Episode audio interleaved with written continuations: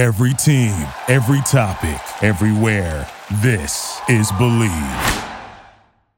Before we get started with today's show, I want to tell you guys about betonline.ag. College football week one is upon us. We've got some great games this week. Florida traveling to Utah, South Carolina, North Carolina, bringing their rivalry back, LSU and Florida State, and then Clemson and Duke, the Labor Day Monday night game. Head over to BetOnline Sportsbook today and use our promo code BLEAV, B L E A V to get a 50% welcome bonus when you use the link in the description to this episode. Bet online where the game starts.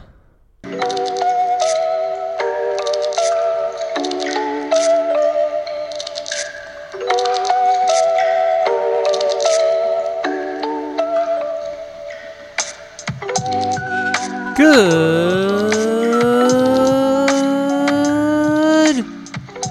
morning, good evening, good afternoon, or good night.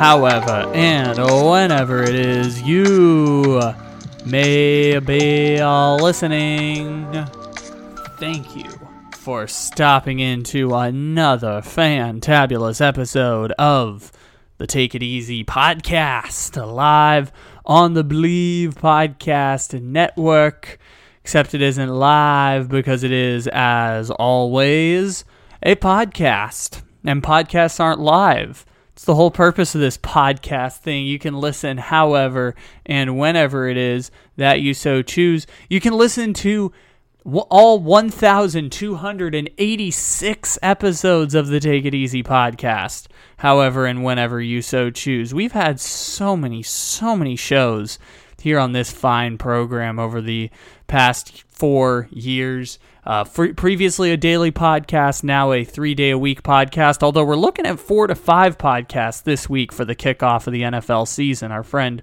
Razor Rosenthal is going to join us later on this week, so that might be a bonus episode. We've got some bonus preseason NFL content coming at you that might get released here sometime in the near future. We've got all sorts of great stuff coming at you on the Take It Easy podcast. And on today's show, we are going to uh, later on have a conversation about Mike Evans, a very interesting development in the Mike Evans saga. Uh, with the Tampa Bay Buccaneers. We're going to talk about that. We're going to rehash a Hall of Fame conversation with Mike Evans that we had with our friend Gage Bridgeford about 18 months or so. Uh, I got a chance to rehash that conversation with our friend Juju Talk Sports. I just find Mike Evans' career to be one of those very, very interesting case studies over the past few years.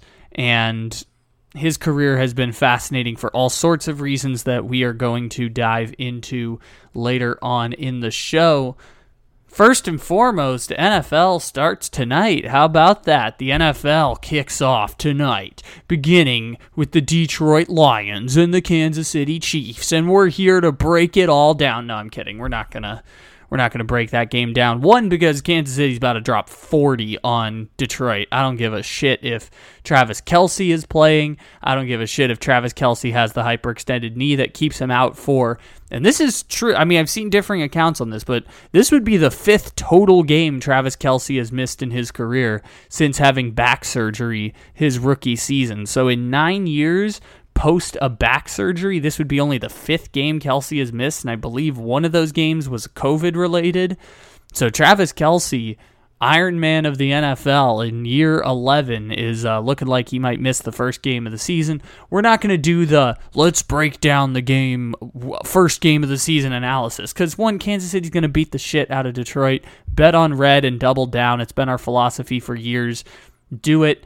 And if you're going to bet, use Bet Online Sportsbook and use our promo code BLEAV to get a 50% welcome bonus on your first deposit. Haha, bonus plug right there. But no, Kansas City's going to win that game. And even if they don't, this podcast is is going to age incredibly poorly. We've seen how you guys engage really well with the long form podcast, the ones that are willing to age a bit better, and so doing the minutia of like Thursday night football breakdown is not exactly what we're going for. We used to do that during the the 2020 season and 2019 when we were first getting into the podcast space, and now that we are more radio professional and podcast professional and have done hundreds of long form podcasts over the years. Uh, we don't do that show where we break down the game to game analysis. Although we did just give you four minutes of analysis, which is Kansas City's going to put up 42 points on Detroit because Detroit's defense last year was one of the worst in the NFL. And while they have tried their best to make changes to address that defense,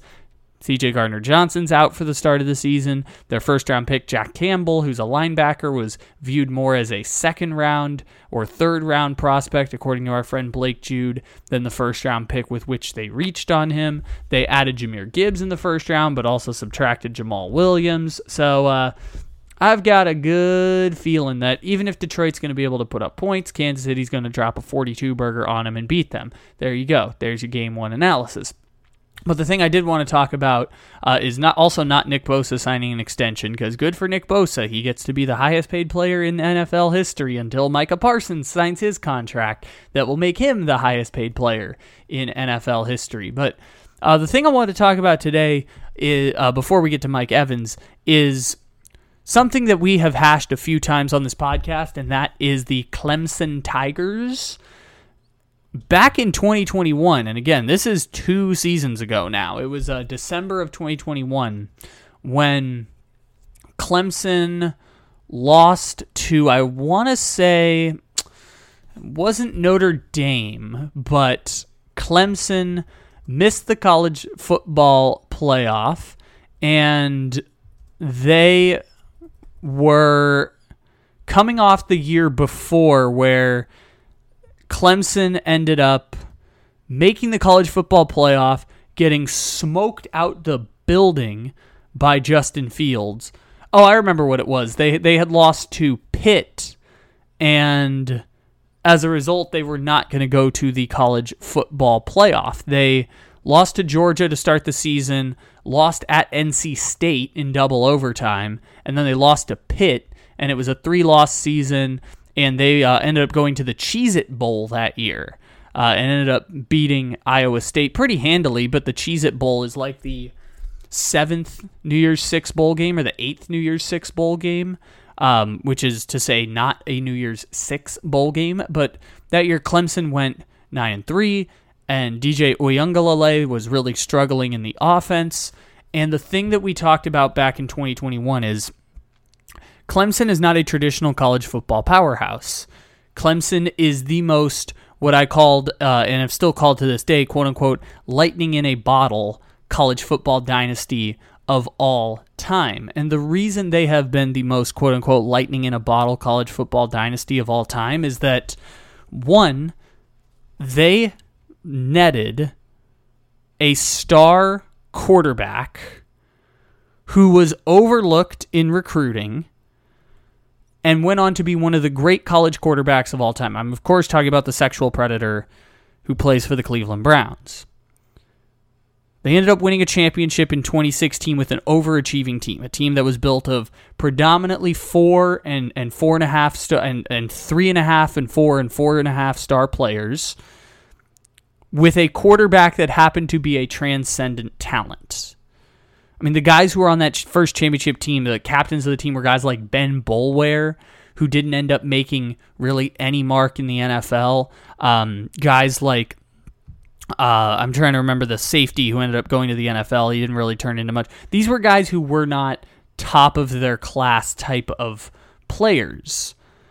But what ended up happening was after making the championship in 2015, beating Alabama in the championship in 2016 Dabo pivot Dabo Swinney, the head coach at Clemson, pivoted so gracefully to be able to to use the success of the previous two seasons, making it to the national championship game and losing, making it back to the national championship and beating Alabama on the last play of the game. A play that was caught by Hunter Renfrow, a former two and a half star prospect developed by Dabo Swinney to be a fifth round pick in the NFL and was the guy who we joked was a, played 37 years in college football. Again, Hunter Renfrow, former two and a half star prospect, caught the championship pass from Deshaun Watson, who, when he was recruited by Clemson, went there because Dabo promised that he would get playing time as a freshman and because Georgia just straight up overlooked his recruiting.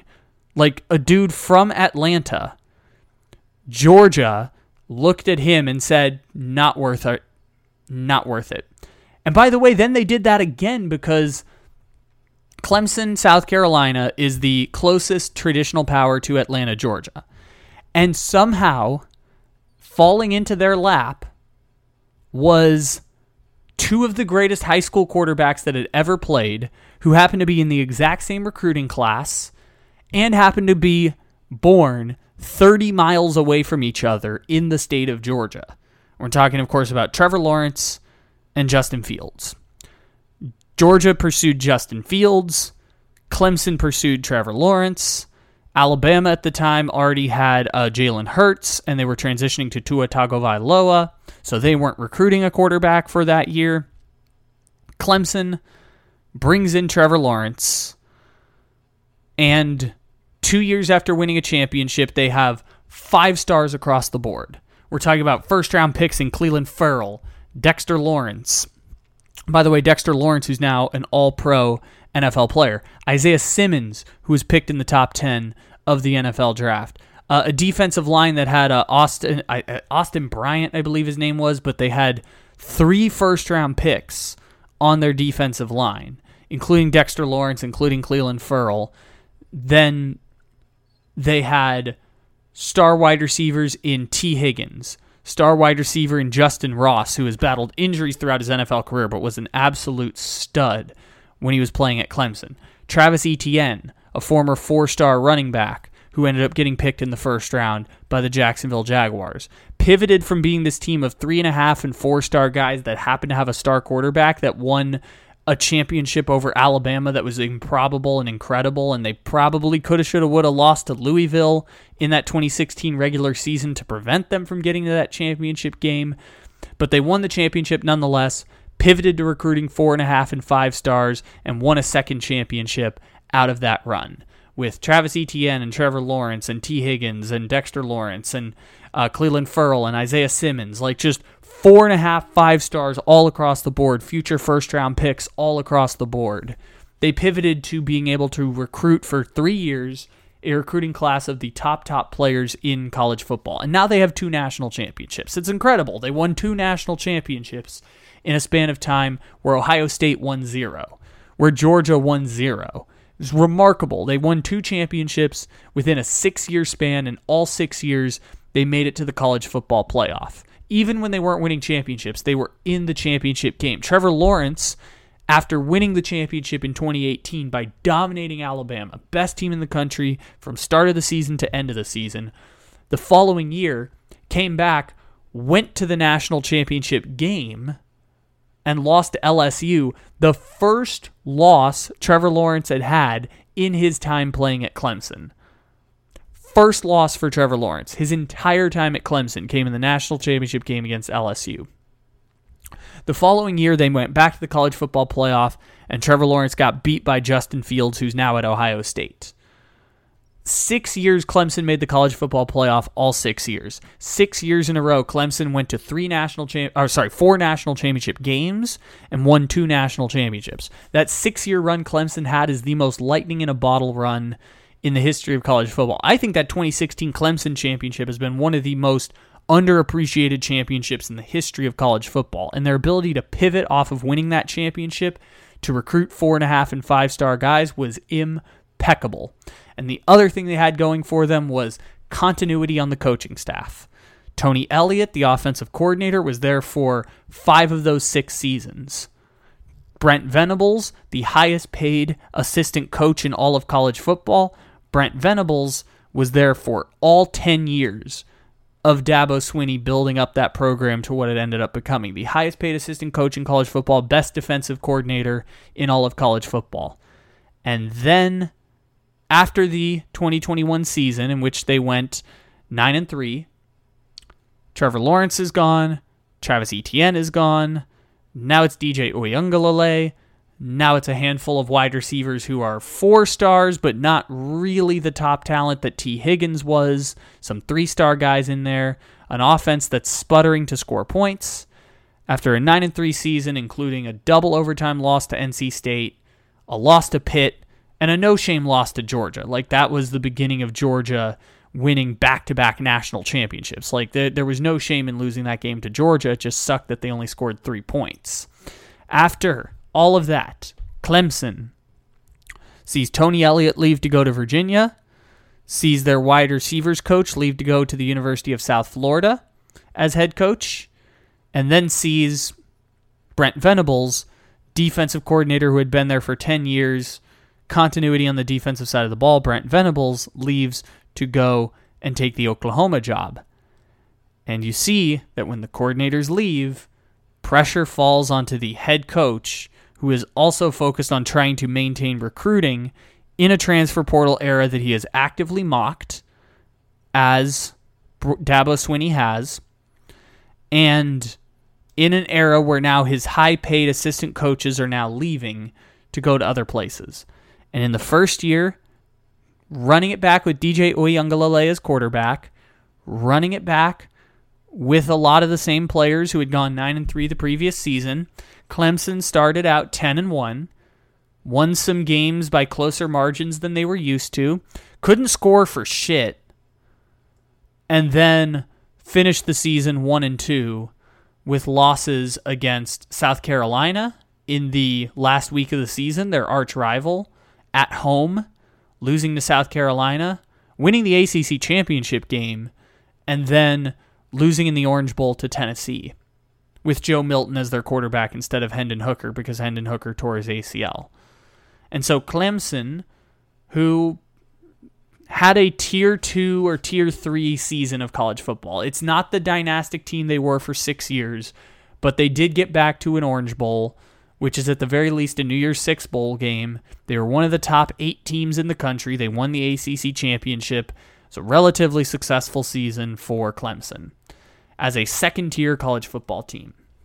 And you're guessing that the reason I bring this up is because Clemson got smoked by Duke on Monday with an with a third offensive coordinator in three years, going from Tony Elliott to uh, I forgot the name of the coordinator last year, but they fired the coordinator last year and hired Garrett Riley, the previously the offensive coordinator at TCU and brother of Lincoln Riley.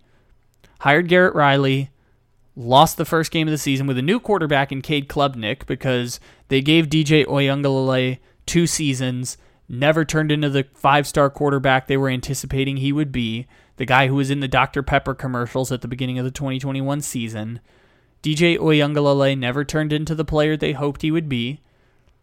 DJ Uiagalelei couldn't really knock it at a top program, transferred to Oregon State and that just shows how difficult it is to continue to hit on the quarterbacks. They caught two diamonds in the rough. One with being able to land Deshaun Watson, now sexual predator who plays for the Cleveland Browns, being able to land him in 2014 and then winning the championship in 2016 with a one of the great quarterbacks in the history of college football and a bunch of four-star players. And then being able to pivot to then recruiting two of the best recruiting classes in all of college football, developing talent in a way that led to a dominating championship in 2018 with Trevor Lawrence as the quarterback, Christian Wilkins, Clelin Ferrell, Isaiah Simmons, Tee Higgins, Travis Etienne, all the stars they had on that team, all the f- future first round picks they had on that team. And now Clemson has lost the lightning in the bottle magic. And Clemson's not going to get back to the place that they were. That's the thing I said in 2021. They might make it back to the college football playoff. They might make it back to the championship game. But Clemson is now what is I regard as a second tier program. And right now there might only be two top tier programs in college football between Georgia and Alabama. But maybe even Alabama's on a bit of shaky ground at this point. It's a lot of tier 2 teams who aren't getting the 35 star prospects that happen to exist in every recruiting class at any given time in college football. Clemson got them for two recruiting classes, had eight first round picks within two years, and those players ended up winning them a national championship in 2018 and getting back to the national championship game in 2019. So, like, Clemson has had those dudes for years, and now they don't have those dudes anymore. Now they have a lot of four stars, a very similar type of roster to the team that won the championship back in 2016 just without the star quarterback and just without the star offensive coordinator. They don't have a whole lot going for them in the in between, and we've seen the results in the time since. Clemson, since winning the or since making it to the college football playoff in 2020, the last uh, game of Trevor Lawrence and Travis Etienne's Clemson career, we've seen that in the time since they have lost six football games. They didn't lose six football games in four seasons between 2016 and 2019. They didn't lose six games in an entire four year stretch. They've lost six in what is essentially two seasons. And that means that Clemson is now a very good team, but no longer the championship team of three years ago. And I think that now 18 mo- or sorry, 22 months later, after the first time we brought this up back in 2021, and eh, when Brett, when Brent Venables had left to take the Oklahoma job and Tony Elliott had left to take the uh, the, the Virginia job, think it feels pretty clear now that the lightning in a bottle has been released and there is nothing left of Clemson's championship pedigree to show for going forward. And so I just want to bring that back up because I feel like we've been the speaking on Clemson's downfall a little bit for years now, and it feels like uh, a lot of those results have bared their fruit two years later. And uh, losing to Duke to open the season on national television probably is the the final verification that we needed to prove that Clemson is no longer the Clemson that caught lightning in a bottle and won two championships in a magical six year run. A six year run where they made the college football playoff every single year. And now Clemson is a second tier program, maybe even a third tier program, depending on where you look at Garrett Riley and the quarterback situation with Cade Klubnik, who is a very good quarterback. He, he is previously one of the three best quarterbacks of uh, the 2022 recruiting class. He's a very, very good quarterback. He is not the star quarterbacks that Clemson found as diamonds in the rough. I mean, it's hard to say Trevor Lawrence was a diamond in the rough, but being able to hit on the quarterback position with two of the greatest quarterback prospects in the history of college football, to hit those back to back and have that be the four year run, or the, I'm sorry, the six year run with one year of Kelly Bryant in between. They missed on Kelly Bryant at one time, but those six years between Watson to Lawrence, that was the golden window, the lightning in a bottle window that Clemson opened for themselves, in part by being able to find diamond in the rough quarterbacks that never would have gone to Clemson in previous iterations of these teams. And so now that Clemson has the results to show for it, they don't have the same top recruiting classes, they haven't developed talent and landed the five star prospects in the same way they did in the 2015 and 2016 recruiting classes and as a result, you have seen the fruits of Clemson's light. Uh, I don't the fruits of their effort and the fruits of their their program with Dabo Swinney that developed uh, six years of making the college football playoff every year, making it to four championship games and winning two championships. You have seen that that lightning in a bottle has escaped from the bottle, and there is not much left of the former top tier Clemson program uh, that is one of the most lightning in a bottle runs, the perfect confluence of events and perfect confluence of circumstances that led to incredible, incredible success. I'm not knocking that at all. It was re- remarkable what they were able to pull off at a school like Clemson, winning those two national championships, making it to four national championships in six years, and making the college football playoff every year for six years. It's absolutely remarkable what they accomplished at a school like Clemson. And now they have returned to the second and third tier territory of a program that's probably going to sting for a while, but also this is now year three of being in this territory. They're on their second quarterback post Trevor Lawrence, and it's not looking like it's getting better. So I think this is the space that Clemson will occupy. And two years after we started prognosticating that the lightning in a bottle run for Clemson was over, the results have bared out that we were, in fact, absolutely correct about Clemson losing their assistant coaches to take other head coaching jobs. They're missing on the quarterback with DJ Uiagalelei for two seasons and not being able to develop him and not being able to put the coaching staff in place that would be able to support them or put the talent in place that would support Uiagalelei. wasn't there. And it didn't stick for Clemson this time, and it doesn't look like it's going to stick for Clemson now, three years removed from the last time they made it to the college football playoff.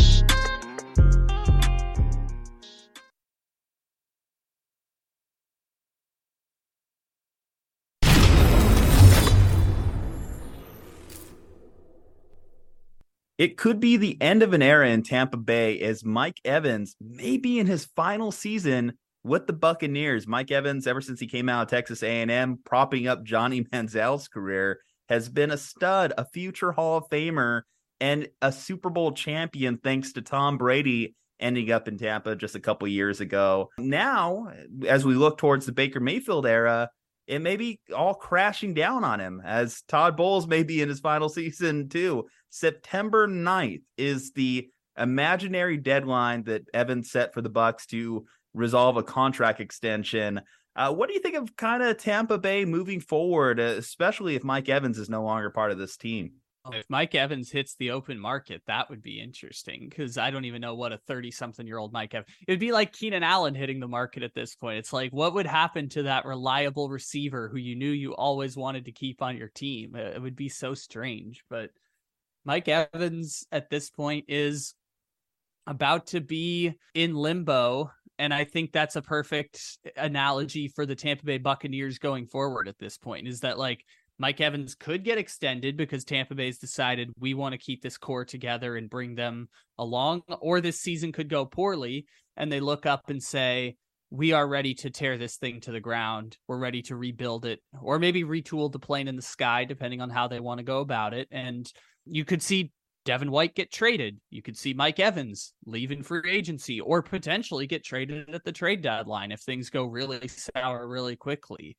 I think Tampa Bay is kind of in that limbo where they're saying we want to see how this season goes before we decide if we're going to commit to anybody long term. I mean, they've already committed to Chris Godwin long term, which different time in the franchise. Godwin was obviously on the franchise tag, and Tom Brady was pounding his fists on the table and saying you need to bring back Chris Godwin, and so they brought back Chris Godwin. You have obviously Ndamukong Suh who's gone, uh, Vita Vea who's extended long term, and then they have these two situations hanging over them with Devin White and Mike Evans, who between the two of them we could estimate what they'll they'll make about 37 million per year between the two of them. Maybe Devin White gets 20 something million Mike Evans gets 17 to 20 million somewhere around that territory. Um, they're about to decide on whether they want to make a 40 million dollar commitment for the next 2 to 3 to 4 years. And I think that's all going to be predicated on what the direction of the franchise is going. And I think they're in a wait and see approach, which is why they didn't extend Devin White and why they haven't extended Mike Evans yet. Uh, they are in a very wait and see approach to see just how bad the season goes, or maybe if they make it to the playoffs. So when we talked about Baker Mayfield a couple weeks ago, both of us were very pessimistic on him. Now that was before we saw Baker Mayfield take a single snap in a Tampa Bay Buccaneers uniform. He did play preseason and he did look pretty good. He did he had his moments in those games where I actually was pretty impressed and we know Baker Mayfield ha- has had such an up and down career his time in the NFL. It started with that amazing rookie season, then the Freddie Kitchens year happened year three was great the first year under Stefanski, but then again, year four happened, and now here we are in Tampa. What do you think that Baker Mayfield and Mike Evans' connection will be? Do you think that he'll be the primary threat, or do you think that Baker's play style would favor Chris Godwin a little bit better? Fantasy football experts are torn between this right now because they're kind of projecting Evans and Godwin to have very similar stats this year. So I think they don't really know exactly which direction that's going to go for the the Buccaneers. And obviously, health is a big factor with both of those receivers being Mike Evans and, and Chris Godwin. Uh, Evans now being in his 30s with some prior injury concerns. Godwin's obviously had the torn ACL uh, two years ago. So uh, I think that's probably one of the primary concerns there is health will dictate the the need for the Bucks. That could also include health for Baker Mayfield, but this is Mike Evans, man. Mike Evans has had four or five thousand yard seasons in his career. You mentioned Hall of Fame, and I used to be on the Mike Evans Hall of Fame. Like, of course he'll make it. I think his odds are not as good as I originally thought they were to make the Hall of Fame, but still one of the best receivers of his era playing his entire career as the number one receiver in Tampa Bay. Uh, him and Keenan Allen are very similar in that respect. I know I compared them earlier, but just always consistently someone who's going to get a thousand yards and someone who you know is capable of of breaking off for a 50 yard touchdown at any given point. Uh, obviously, Evans is a bit older now, and Tampa Bay, even though they were in the playoffs last year, it's been a little bit since Tampa Bay's been playing competitive football. And so I think we've kind of forgotten about Mike Evans at a certain extent. Certainly, I forgot that he was one year away from reaching free agency and and was needing a new contract. But I, I think that the Baker Mayfield Mike Evans connection is going to be the best on the team. and that's the best I can say. That doesn't necessarily mean it'll be good or bad.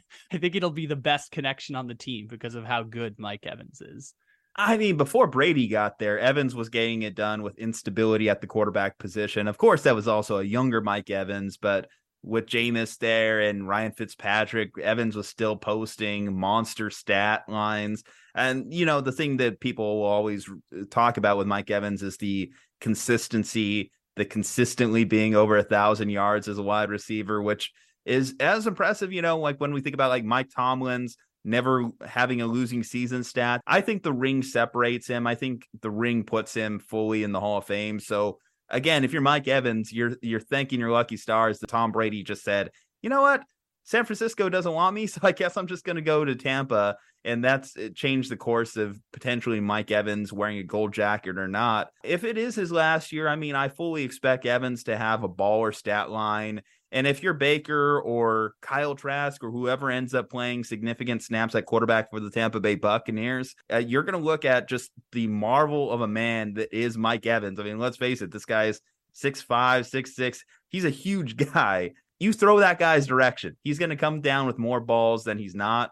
So just use the talent at your disposal. We'll see if the offense is a little bit better this year than it was last year. Obviously, we know last year it was stagnant as hell. And that could also be because of the injuries on the offensive line. If they're a little bit healthier this year than they were last year, maybe that could help things out. I mean, it's not that I'm going to at all like put Baker Mayfield near Tom Brady's tier, but I guess if you would say things that Baker does have over Brady, he is a little bit more mobile for what it's worth. And that might be able to help him in that offense. And if he can, again, just find the Baker Mayfield of old, find that confidence, whatever the chip on his shoulder that he needs to be able to succeed, then again, Evans, Godwin, it's one of the best wide receiving combinations you have in football.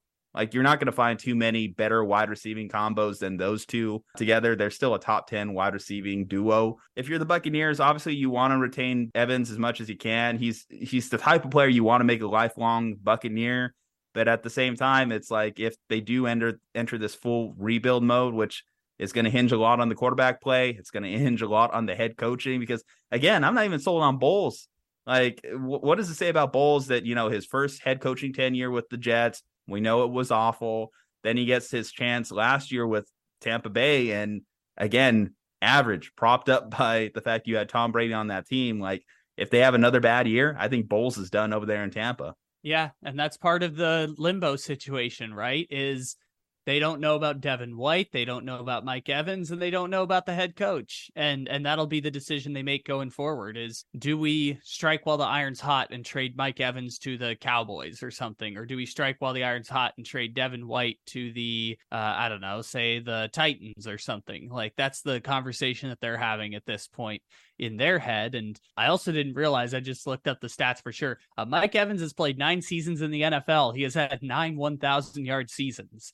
Mike Evans has had a thousand yards every year of his career, whether he's been injured, whether he has a down year, a good year, a bad quarterback, a good quarterback, Jameis Winston, Blaine Gabbert, or Tom Brady, a thousand yards every single season of Mike Evans' career, which is really impressive. His career high was 1,524 during one of those Jameis Winston seasons. Had, or I guess that was the Fitzpatrick Winston season. Was was the year that he had all that. Was the year that like they were going back and forth between the quarterbacks. But Mike Evans has been incredible for all of these years of his career. And I would love to see him go play for a contender at the back end of his career because I know how much of an impact he could. Imagine if Mike Evans was your number two receiver, and you could argue like one of those years Godwin was the one on the Bucks, but imagine if you're a team like Cincinnati and you have Mike Evans as yeah. your number two. Imagine if you're a team like Buffalo that has Mike Evans as your number two.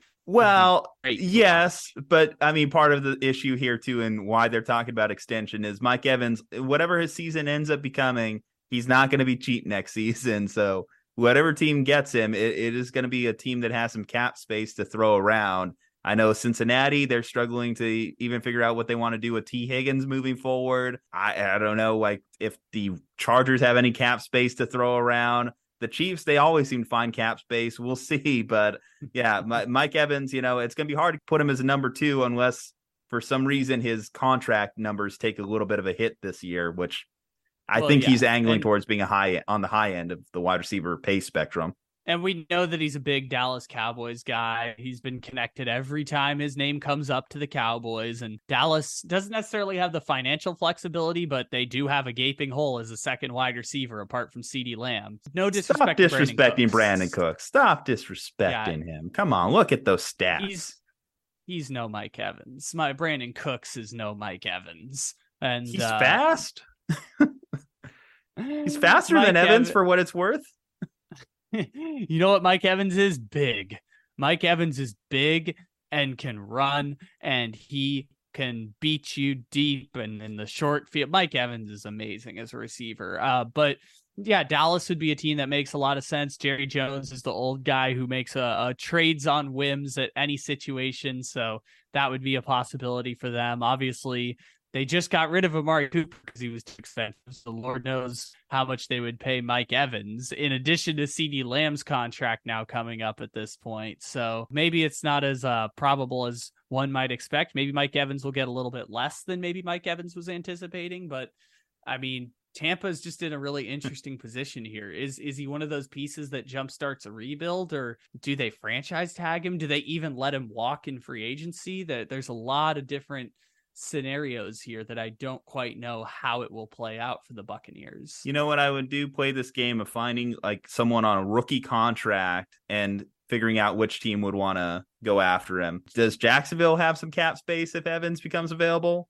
I guess so. And it's not that far from Tampa. So it's in the realm of possibility. One team that I think would be really interesting, and I don't know if Evans would want to go there, and I don't know how it would work out, but Green Bay Packers would be interesting. If you put him with Christian Watson as the one and two with Jordan Love, I think that would be really interesting too. Yeah. I mean, if Jordan Love's any good, certainly that would be something that the Packers should consider. But we know the Packers aren't exactly known for spending free agent dollars. So we'll see if that's even know. something that organization that would Jonathan do. Taylor game. They were trying so to they say, Taylor. So they say. I don't believe it, honestly. Like I'm not buying it, but you know they were probably yeah the we'll medical staff, but we'll give basic... you a seventh round pick. That that's probably the extent yeah. of negotiating that Gutekunst and them were doing. Maybe so. Uh, if Mike Evans hits free agency, how how about if he ended up going to his bitter rival, the New Orleans Saints? Him alongside Chris Olave in the wide receiver room. I mean, it's a good match. I just don't know if he's uh, exactly on the best of terms with those guys in New Orleans after multiple times he's fought them over the years. I, I guess what would Evans' free agent priority be? Obviously, he already has one ring for his legacy from Tom Brady. Is to just make as much money as you possibly can? Because in those situations, he could just end up on a weird team. He could pull the DeAndre Hopkins and end up in Tennessee. Yeah, and in that scenario, the teams that will have the most money next year are the Cardinals, the Colts, the Chicago Bears. Ooh, Cardinals are, are actually kind of interesting when you think about it. Let's say they do end up with Caleb Williams. Well, hey, I have a guy on a rookie contract. Why don't we just spend some money? Now that's up to the Bidwells, but still. That would also mean Hollywood Brown would leave because Hollywood Brown's a free agent after this season too. So it would be like trading out that money for Mike Evans you know that might not be the worst idea in the world to to make the upgrade from Marquise Hollywood Brown to Mike Evans if you're going to move on from the whole Kyler Murray era. So that could be a possibility there. Uh, I think the I think Kansas City's actually one of the teams that will have one of the, the highest cap situations going into next year. So maybe even Kansas City, but I, I, know they've been reluctant to spend big money on wide receivers in the past. So maybe that's not a maybe that's not a match made in heaven, but Kansas City's going to actually have a lot of money next season.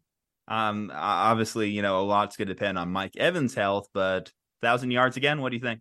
Let's say, yeah, I'm, I'm not going to bet against Mike Evans. Let's make it 10 years in a row, 10 consecutive seasons. So, so wait, I should ask yards. you, is he already over the 10,000 yard mark as a whole? You mentioned the nine straight uh, with a thousand. Yeah, he's already over 10,000 yards. Okay. You know, so just again, stat padding, get, keep compiling to that Hall of Fame legacy.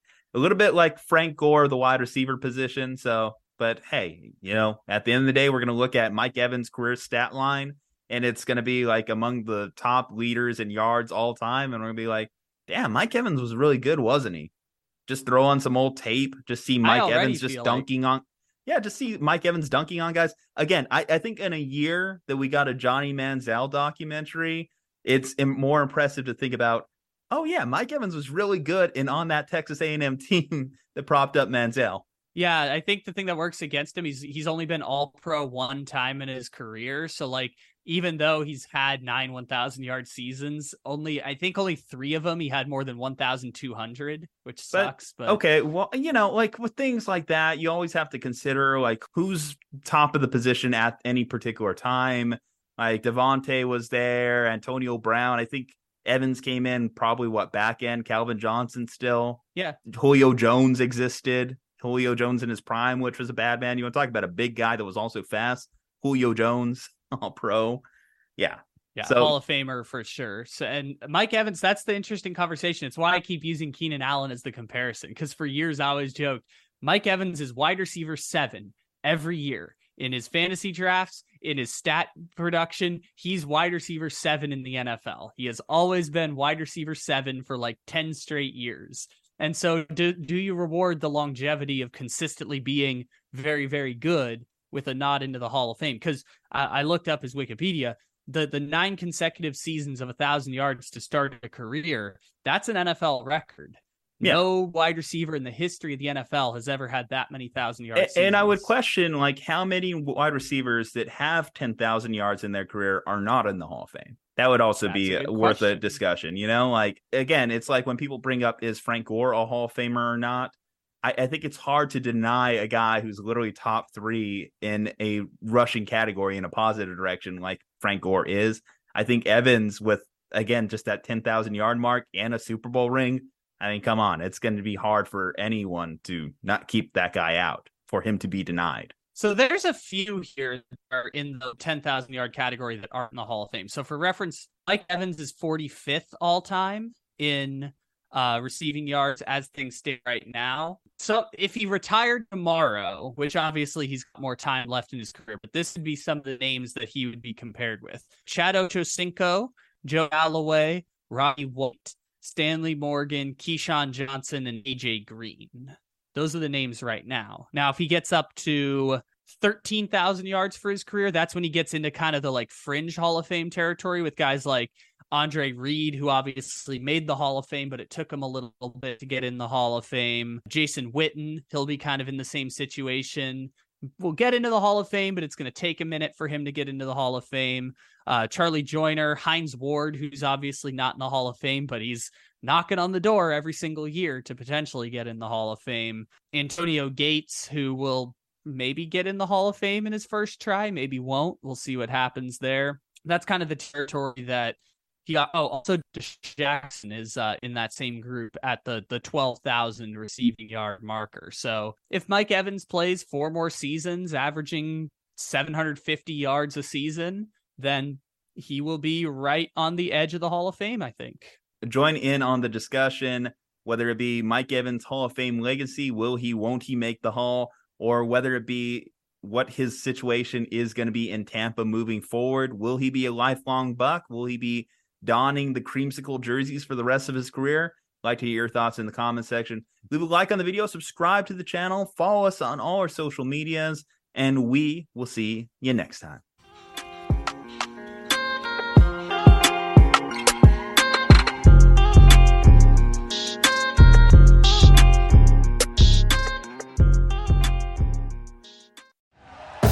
Thank you for listening to Bleav. You can show support to your host by subscribing to the show and giving us a five star rating on your preferred platform.